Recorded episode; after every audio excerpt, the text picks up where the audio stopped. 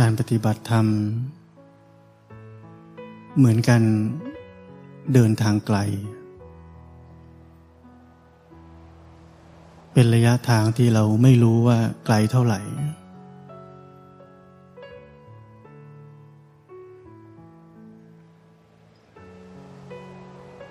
แต่เรามีหน้าที่ ที่จะรู้จักว่าเราต้องเดินทาง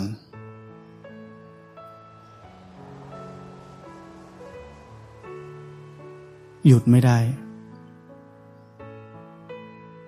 ไม่มีวันหยุด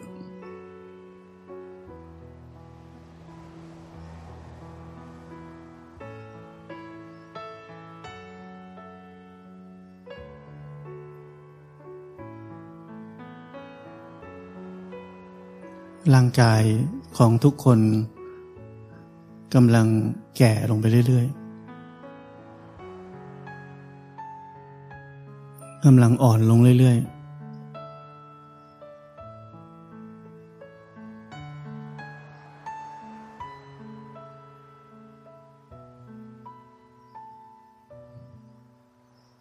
จิตใจถ้าไม่ได้ฝึก มีสติรู้เท่าทัน อาการต่างๆ ภายในจิตใจ มันก็จะสะสมแต่ความไม่รู้ สะสมแต่ความหลง สะสมแต่ความเคยชินเก่าๆ สะสมแต่กิเลส มันก็คืออาการป่วยทางจิตใจ ที่ถ้าเราไม่ฝึก เรียนรู้ที่จะปฏิบัติธรรม กายและใจนี้ก็ป่วยลงไปเรื่อย ๆ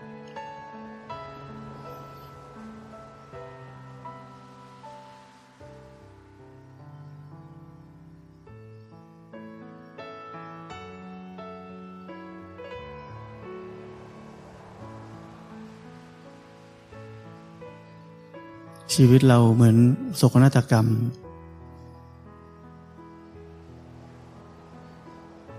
มีร่างกายที่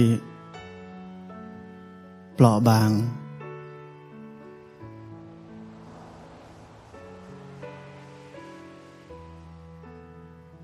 ร่างกายนี้คลุมอยู่ด้วยผิวหนัง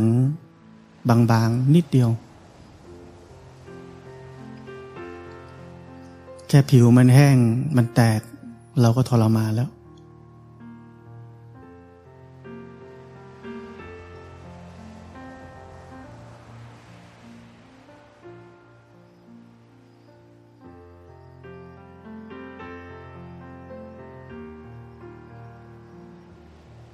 จิตใจนี้ เต็มไปด้วยความเห็นผิด ว่ามีเราจริง ๆ มีเขาจริง ๆ มีคนจริง ๆ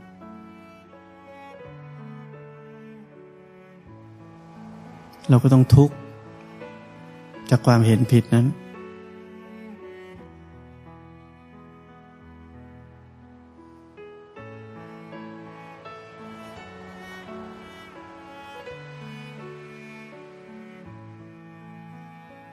เพราะนั้นภัยอันตราย ตัวจริง ทุกที่แท้จริง มันอยู่ติดกับเราเลย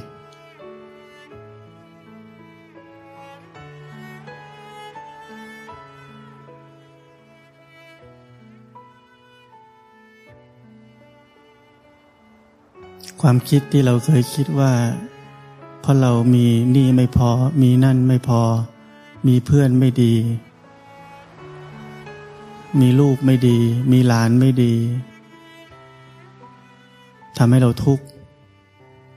นั่นเป็นผลสืบเนื่อง จากต้นต่อคือความเห็นผิดของเราเอง ที่คิดว่ามีเราจริง ๆ มีเขาจริง ๆ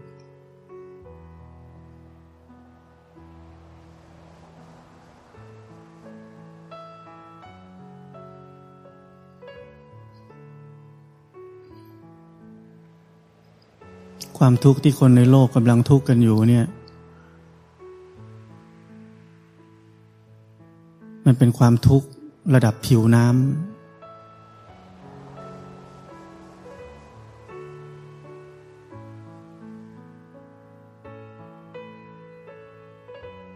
เราไปไม่ถึงก้นบึ้งที่สุด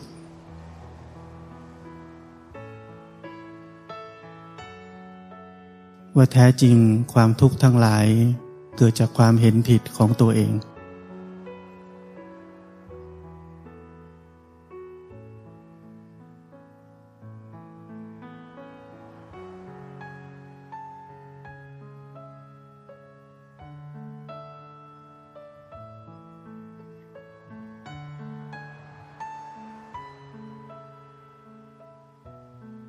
ทุกครั้งที่ความเจ็บป่วยทั้งร่างกายเกิดขึ้น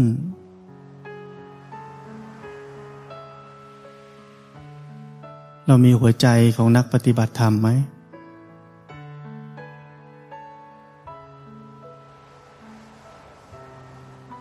มันกำลังบอกเรา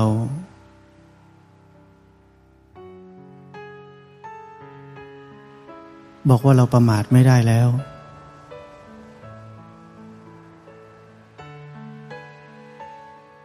มันกำลังเตือนเรา ว่าเราจะหลงเพลิดเพลิน โง่เหมือนเมื่อก่อนไม่ได้แล้ว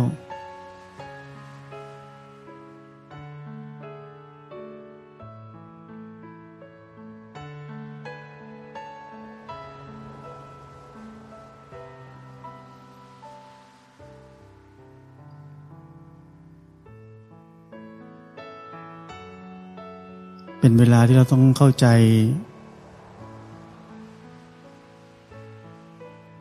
ความจริง ว่าเราจะทำยังไง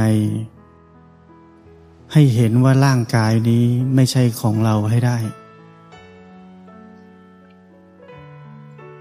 หมดความเป็นเจ้าของร่างกายนี้ยังไง ต้องทำยังไง มันไม่ป่วยวันนี้มันจะป่วยวันหน้าวันนี้ป่วยแล้วหายมันจะป่วยอีก ราะมันต้องตาย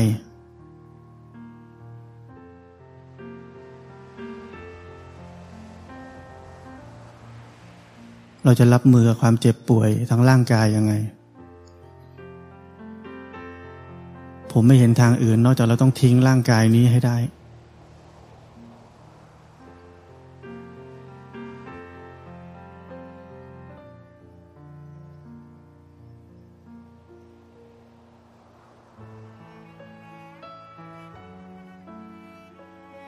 เพราะนั้น ทางเดินนี้ ยาวไกล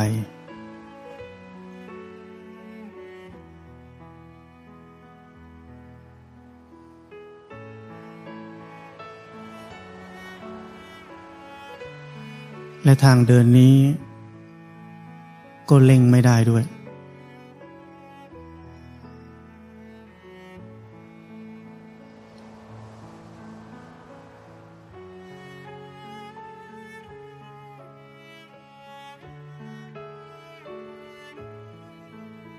สิ่งเดียวที่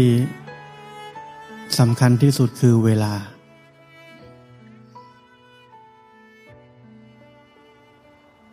เวลาเป็นสิ่งเดียวที่เราทุกคนมีเท่ากัน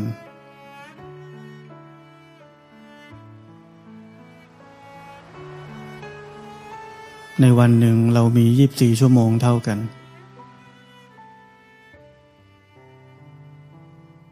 เราใช้เวลา 24 ชั่วโมงนั้นยังไง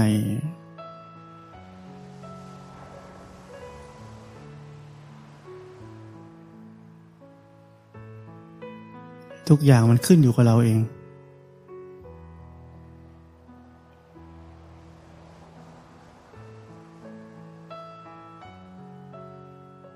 วิบากกรรมความทุกข์ทั้งหลาย มันจะมาถึงเราเมื่อไหร่ก็ไม่รู้ ไม่เกี่ยวกับแก่หรือหนุ่มหรือสาว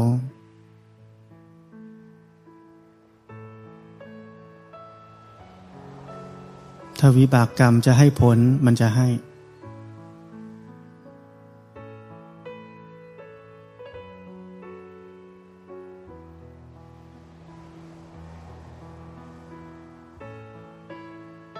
เพราะนั้นไม่มีอะไรแน่เลย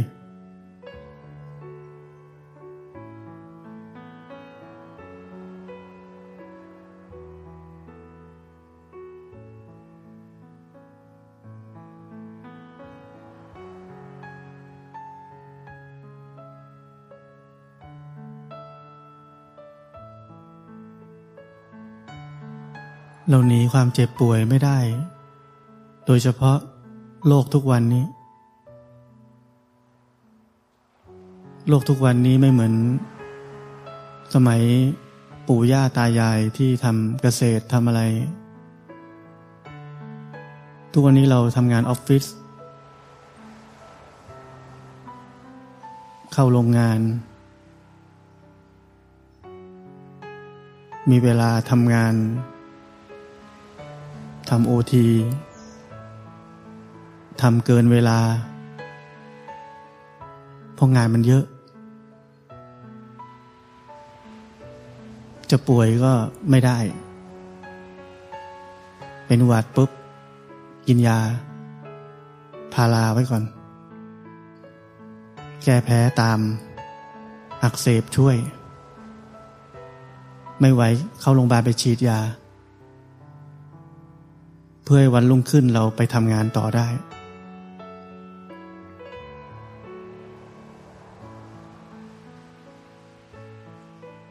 วันชีวิต ทุกวันนี้ในสังคม วิถีชีวิตการกินการอยู่ เร่งอัตราความเจ็บป่วยให้กับมนุษย์ทุกวันนี้ เมื่อก่อนเราป่วยเราก็นอนพัก อยู่บ้าน พักฟื้นกินอาหารอ่อนๆ เช็ดตัว กินน้ำอุ่น กินน้ำเกลือ อะไรก็ว่าไปที่คนโบราณเขาทำแล้วก็หาย เราให้ร่างกายจัดการตัวเอง ให้ธรรมชาติบำบัดตัวเอง แต่ทุกวันนี้หมดสิทธิ์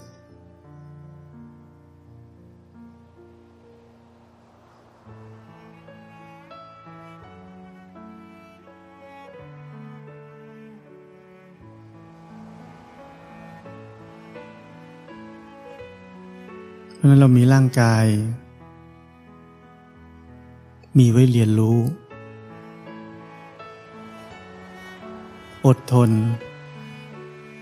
เห็นอาการต่างๆที่กำลังเกิดขึ้นในร่างกาย เห็นอย่างอดทน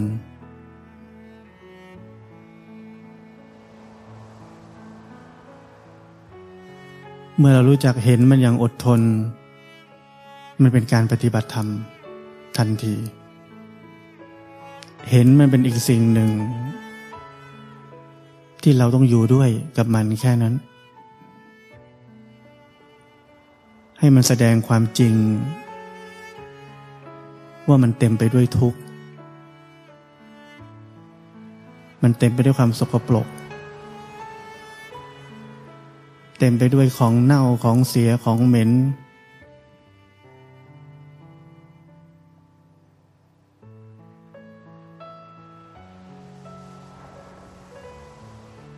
เราต้องการจะทิ้งร่างกายนี้ เราต้องเห็นความจริงของมัน ว่ามันไม่ใช่ของดี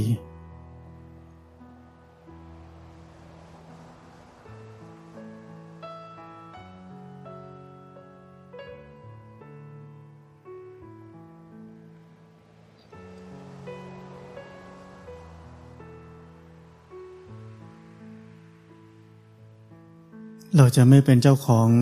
ร่างกายหรือจิตใจนี้ได้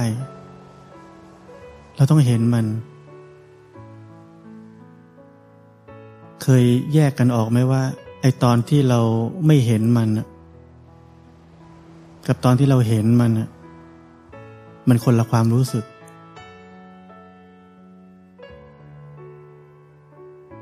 ตอนที่เราเห็นมันเราจะรู้สึกว่ามันเป็นอีกสิ่งหนึ่ง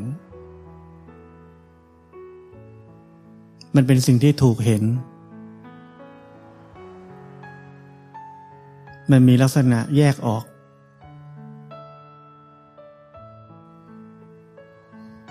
แต่ถ้าไม่มีลักษณะของความรู้สึก ว่ามันถูกแยกออกเป็นอีกสิ่งหนึ่ง นั่นแปลว่าเรากำลังเป็นอยู่กับมัน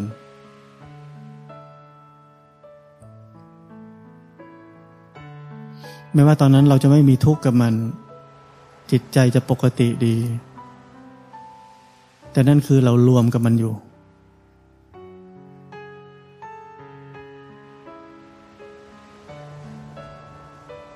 เราไม่ได้เห็นมันเป็นอีกสิ่งหนึ่ง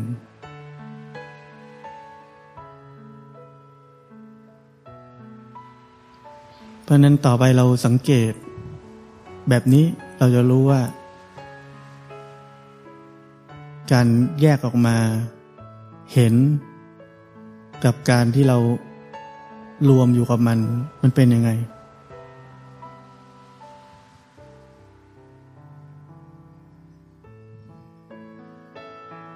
มันไม่ใช่แยกอยู่ตลอดเวลา เราไม่ได้เข้าฌานมันแยกอย่างนั้นไม่ได้ ตลอดเวลา เพราะนั้นมันเดี๋ยวแยกเดี๋ยวรวม รวมก็รู้ว่ารวมไปแล้ว แล้วก็แยกออกมาใหม่ สลับกันไป เท่าที่เห็นได้ เท่าที่รู้ได้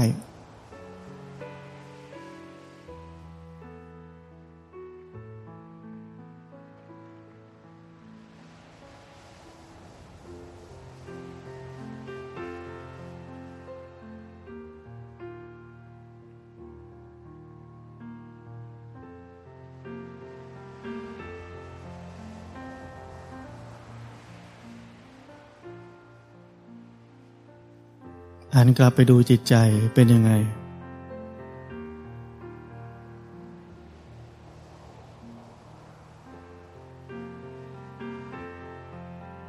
อาการทางจิตใจก็เป็นสิ่งที่ถูกรู้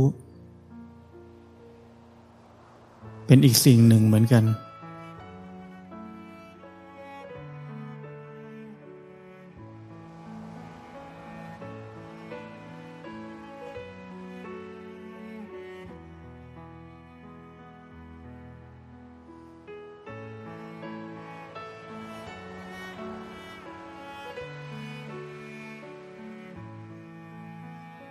อาการทางจิตใจ ความกระเพื่อมหวั่นไหว ความบีบคั้น ที่เกิดจากกิเลสต่างๆ นานาที่เกิดขึ้นในจิตใจ เรามีหน้าที่แค่รู้ ไม่มีหน้าที่ละอะไรทั้งนั้น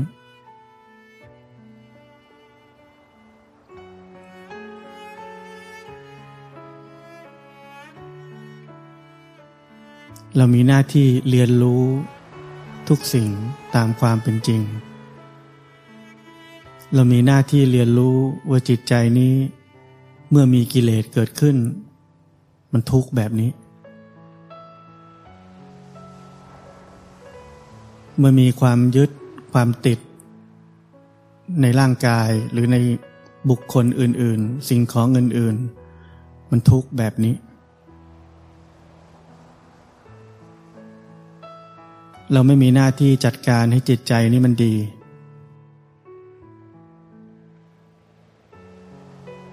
ถ้ามันดี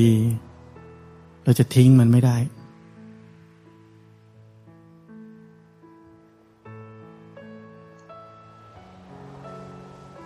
เรามีหน้าที่เรียนรู้ว่า ทั้งกายและจิตนี้เป็นทุกข์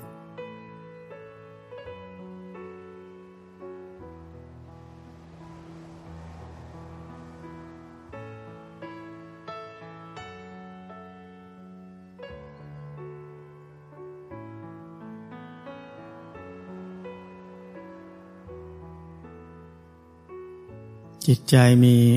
ความคิดฟุ้งซ่าน มันไหลไปคิด ไม่มีหน้าที่ห้ามให้มันไม่ไหลไปคิด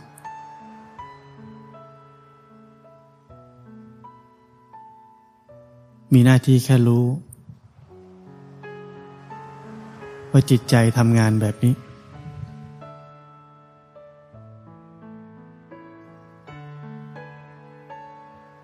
รู้ว่าถ้ามันทำเยอะ มันไหลเยอะ ทุกเยอะ รู้ตามความเป็นจริง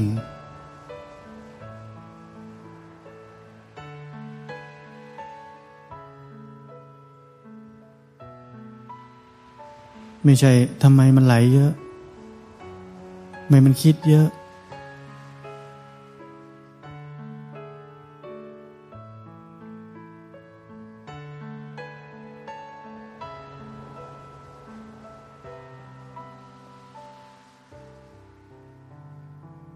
ายและจิตใจนี้แสดง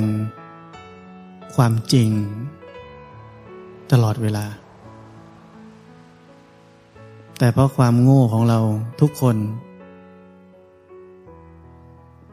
เราหนีความจริง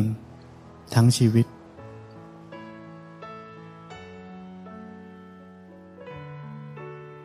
เราปกปิดความจริงทั้งชีวิต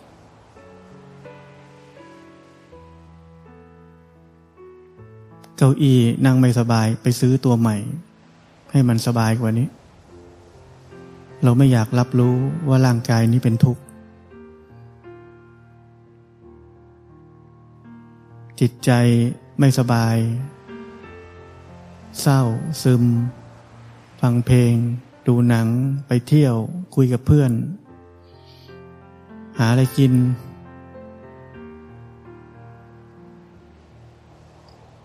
เรารับไม่ได้กับความจริงว่าจิตใจนี้เป็นทุกข์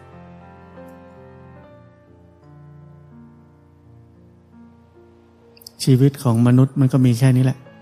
ทำอะไรโง่ๆซ้ำไปซ้ำมาทั้งชีวิต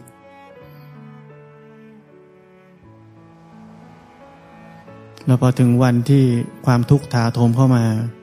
ก็ตีโพยตีพาย ร้องให้คนนั้นช่วย ร้องให้คนนี้ช่วย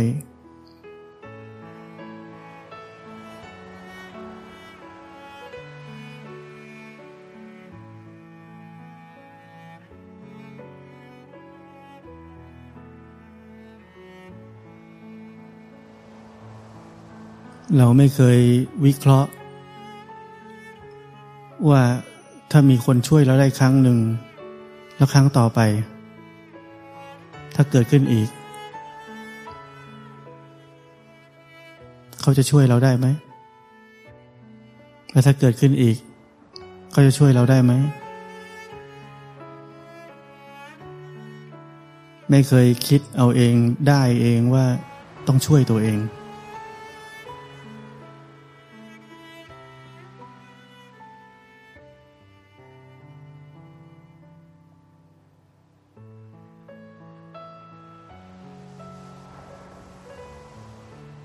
ผมเคยบอกแม่ผมว่า ดูป้าเป็นตัวอย่าง ดูว่าเขาทุกข์แค่ไหน ตอนเขาต้องนอนอยู่บนเตียงโรงพยาบาลไปไหนไม่ได้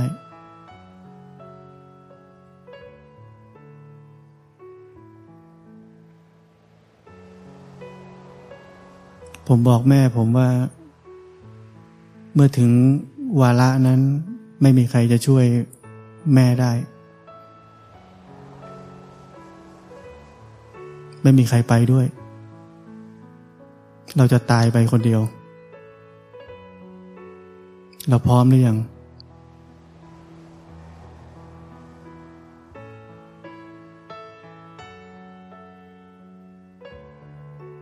อาศัยบุญกุศลของตัวเอง ต้องทำตั้งแต่วันนี้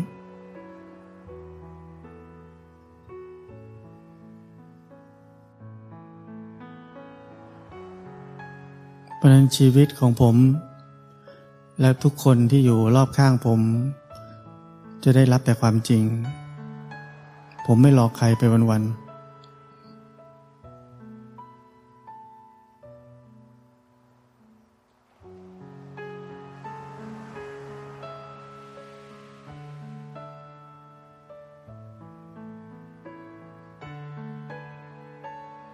ถ้ามีชีวิตและรู้สึกทุกข์ นั่นคือของจริง นั่นคือเรื่องจริง เราอยู่กับความฝันมานานแล้ว ที่เข้าใจว่าชีวิตนี้มีความสุข ถึงเวลา เจอความจริง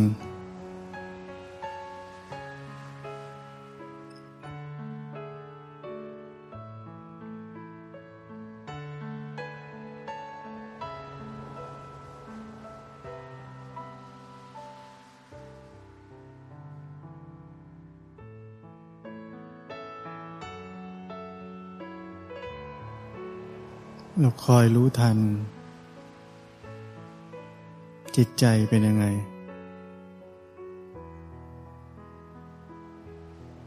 ความรู้สึกทางร่างกาย เป็นแบ็กกราวด์จิตใจสงบก็รู้สงบแล้ว เคลิ้มก็รู้ว่ากำลังเคลิ้มแล้ว รู้ทัน มีหน้าที่แค่นั้น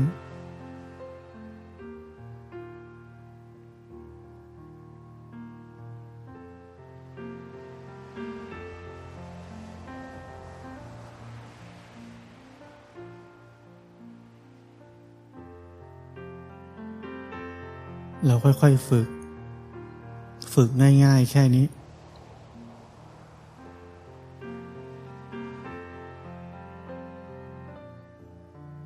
ไม่ต้องหวังอะไร ไม่ต้องหวังความก้าวหน้าอะไรทั้งนั้น อย่าลืมที่ผมบอกตั้งแต่แรกว่า มันคือการเดินทางไกล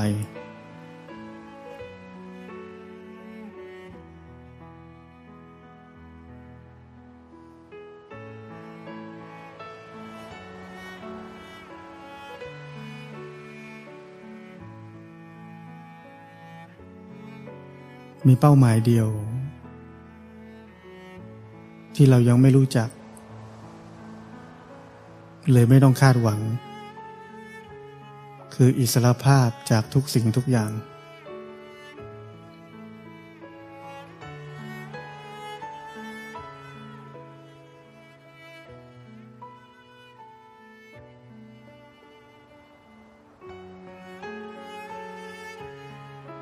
แม้ความเป็น พระอริยะบุคคล ในชั้นไหน ๆ ก็ไม่มีความสำคัญอะไร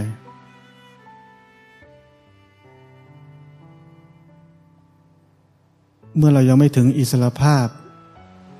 อย่างสมบูรณ์ ยังไม่ถึงจุดหมายปลายทางที่แท้จริง อะไรจะวิเศษขนาดไหน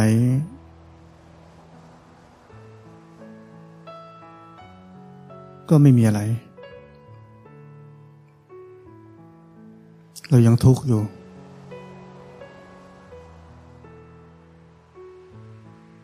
เรายังคงต้องเดินทางไกลต่อไป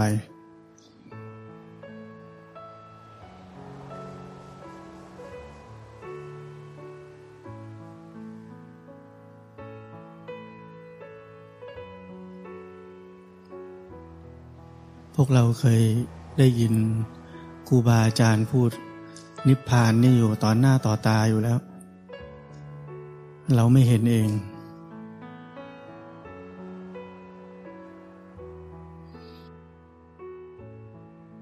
เพราะนั้นมันเหมือนใกล้ แต่ไกล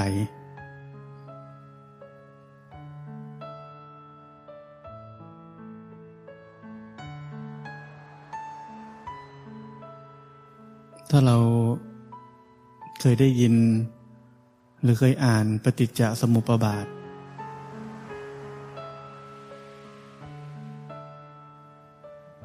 มันก็เหมือนการเดินทางไกลในวงจรนี้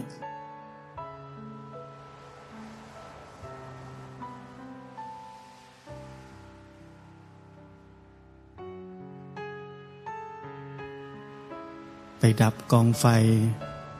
ในแต่ละจุด แต่ละขั้น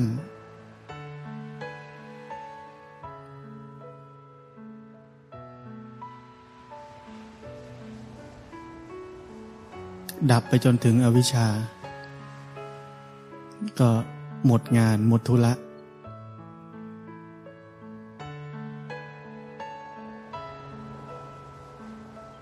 เพราะนั้นมันเป็นการเดินทางไกล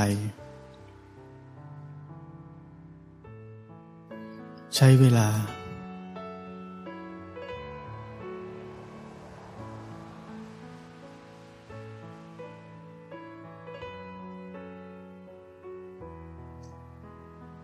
เราอาจจะเคยได้ยิน ครูบาอาจารย์ พูดถึงภูมิธรรมขั้นต่าง ๆ ของพระอริยะ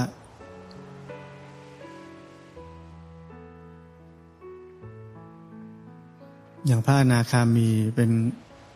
บุคคลที่ละความยินดีพอใจในการมราคะได้ แต่เราไปอ่านสังโยชน์ที่เหลือ ของพระอนาคามีก็มีรูปปราคะอารูปปราคะ มันก็คือความยินดีพอใจในรูป ความยินดีพอใจในอารูป เราก็แปลกันต่อว่าเป็นรูปประชานกับอารูปประชานแต่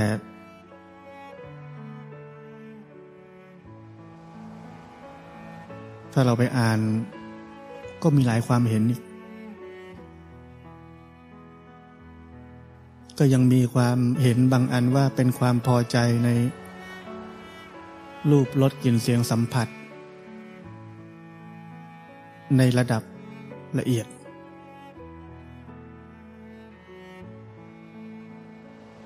เช่น เรามีลูก ต่อให้ลูกเราเลวร้ายยังไง ขี้เหร่ยังไง สกปรกยังไง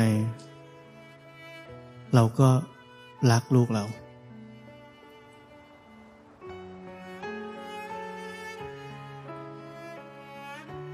มันไม่เกี่ยวกับลูกเราต้องสวย ต้องดี ต้องหล่อ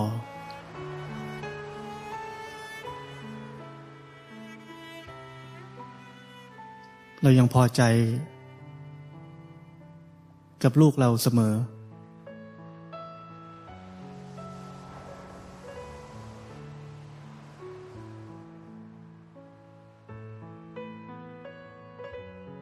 เพราะนั้น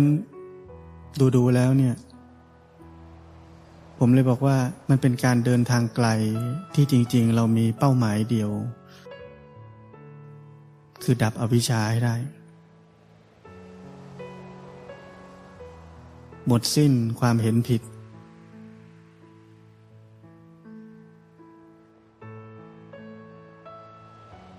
ไม่ต้องเสียเวลาไปนั่งคิดว่าตัวเองก้าวหน้าแล้วขั้นไหนแล้ว มันเป็นเรื่องน่าเบื่อ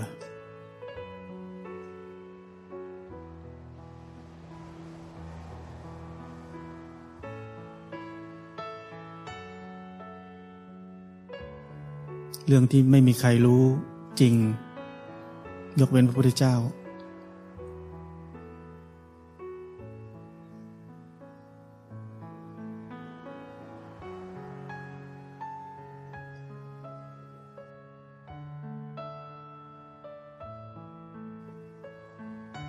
เพราะนั้นความเห็นผิดตัวเดียว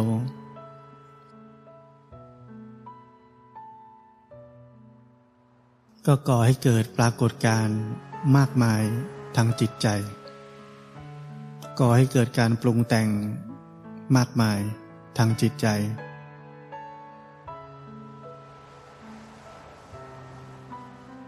เป็นการปรุงแต่งที่ประกอบด้วยกิเลส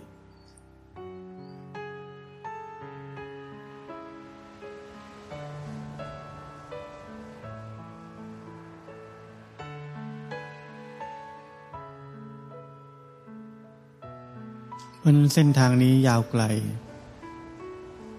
เราไม่ต้องไปสรุปอะไรกับการเดินทางบนเส้นทางนี้ สิ่งที่เราต้องทำมีหน้าที่รู้ทุกสิ่งตามความเป็นจริง มีกิเลสอยู่ก็รู้ ยังมีทุกข์เหลืออยู่ก็รู้ ยังมีงานต้องทำอยู่ก็รู้ แค่นี้ก็พอ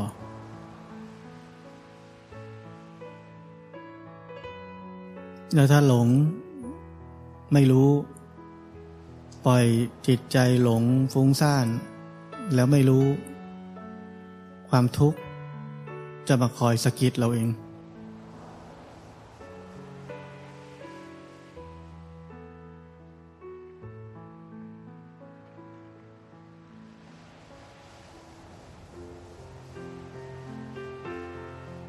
การเดินทางไกล จะสั้นลง ถ้าเรารู้จักใช้เวลาแต่ละวัน ให้มันคุ้มค่า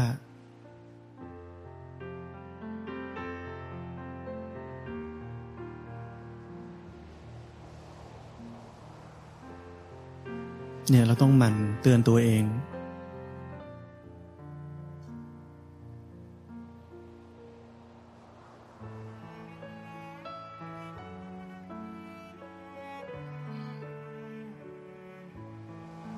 ถ้าเราไม่เคยเห็นชีวิตเป็นทุกข์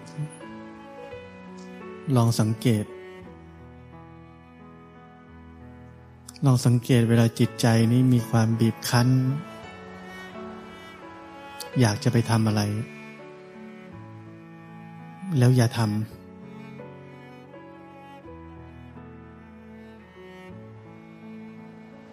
ดูมันทุกข์ขนาดไหน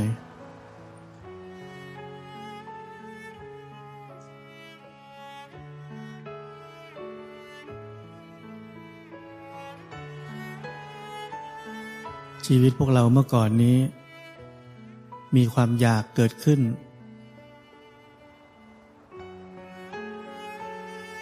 แล้วพอไม่ได้ทำตามที่อยากนี่ จะรู้สึกทุกข์แต่พอได้ทำตามที่อยากแล้ว สุข สบายใจ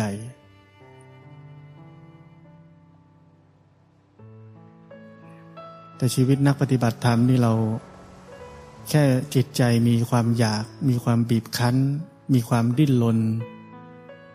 ให้อยู่เฉยไม่ได้แล้วนี่ เรารู้สึกแล้วว่าเป็นทุกข์เนี่ยคนมีปัญญาเขาเห็นแบบนี้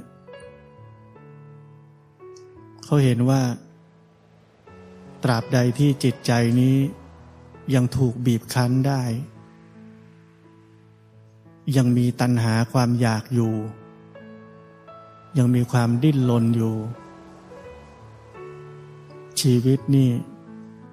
เป็นทุกข์แสนสาหัส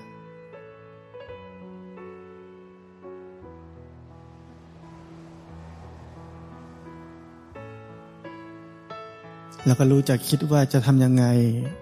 ถึงจะทำให้หมดความอยากนี้ไปได้ หมดตัณหาไปได้ หมดความดิ้นรนนี้ได้ ไม่ใช่คิดว่าจะทำยังไง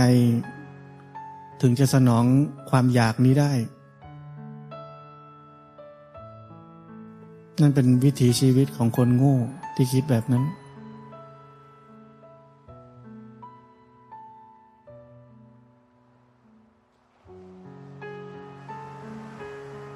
มันไม่เข้าใจว่านี่เป็นเหตุแห่งความทุกข์ทั้งปวงในชีวิตเราเลย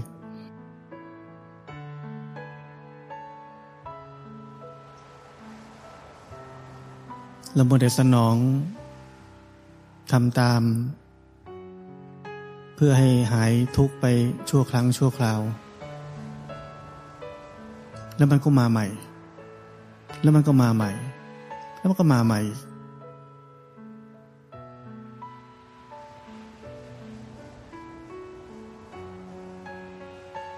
จะว่าไปมนุษย์นี่เป็นคนฉลาด แต่ดูอีกทีก็โง่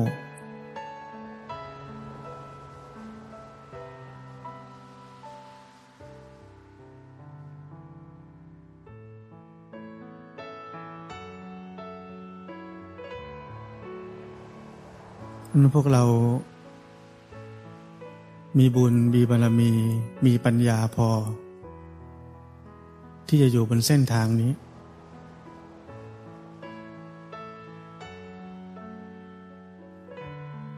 อยู่บนเส้นทาง ของการที่ไม่เป็นเจ้าของร่างกายและจิตใจนี้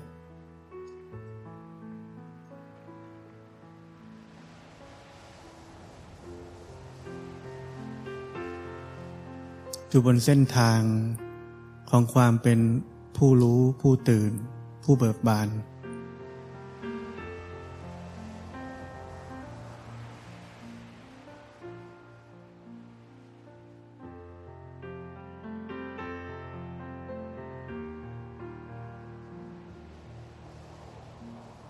เรามีปณิธานอันนี้เอาไว้ในใจ อย่าลืม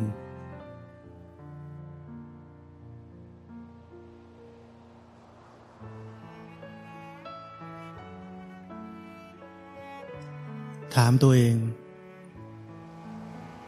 ทุกวันถามตัวเอง ร่างกายนี้มันใช่ตัวเราไหม มันใช่เราไหม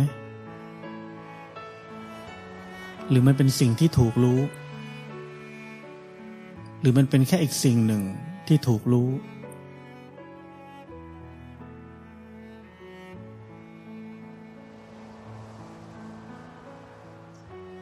อารมณ์ความรู้สึก ความคิด จิตใจใช่เราไหม หรือเราเป็นคนที่เห็นมันอยู่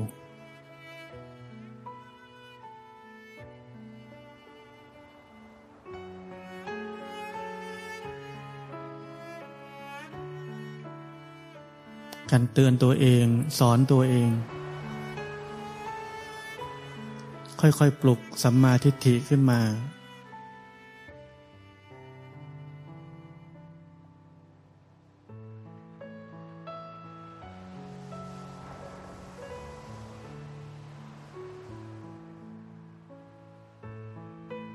เราสังเกตทุกวัน เราทำอะไรอยู่ จิตใจเปลี่ยนแปลง จิตใจเป็นยังไงอยู่ เรารู้ไหม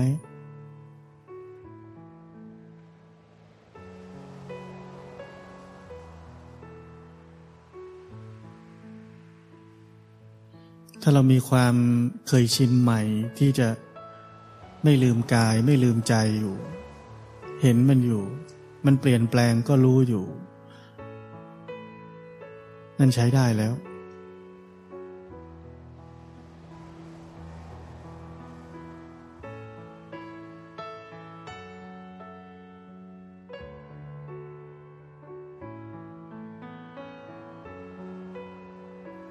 เส้นทางนี้เนี่ย จะว่าโหดมันก็โหด มันโหดตรงไหน โหดตรงที่ว่าเราเล่งอะไรไม่ได้เลยเพราะถ้าเราประมาท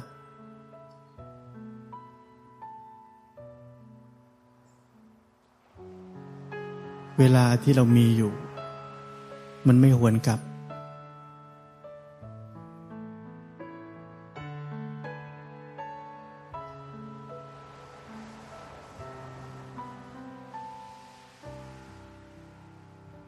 มันไม่ให้โอกาสใหม่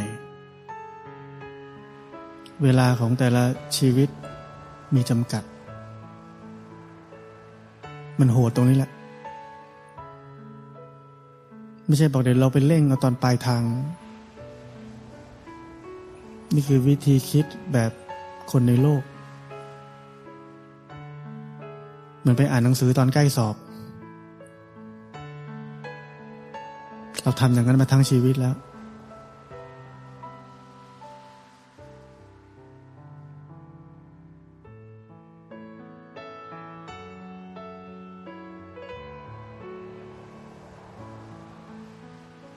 เส้นทางนี้มันเหมือนการปลูกต้นไม้ ต้องใช้เวลา มีแต่เวลา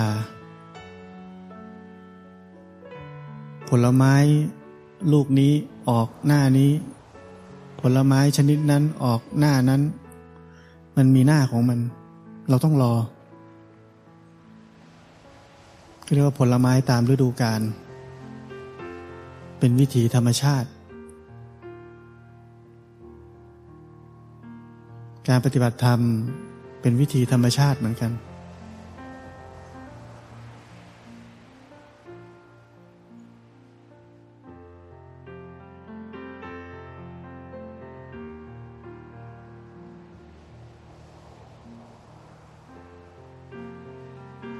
ถ้าเรามัวแต่ล่ำไร เราก็เสียโอกาส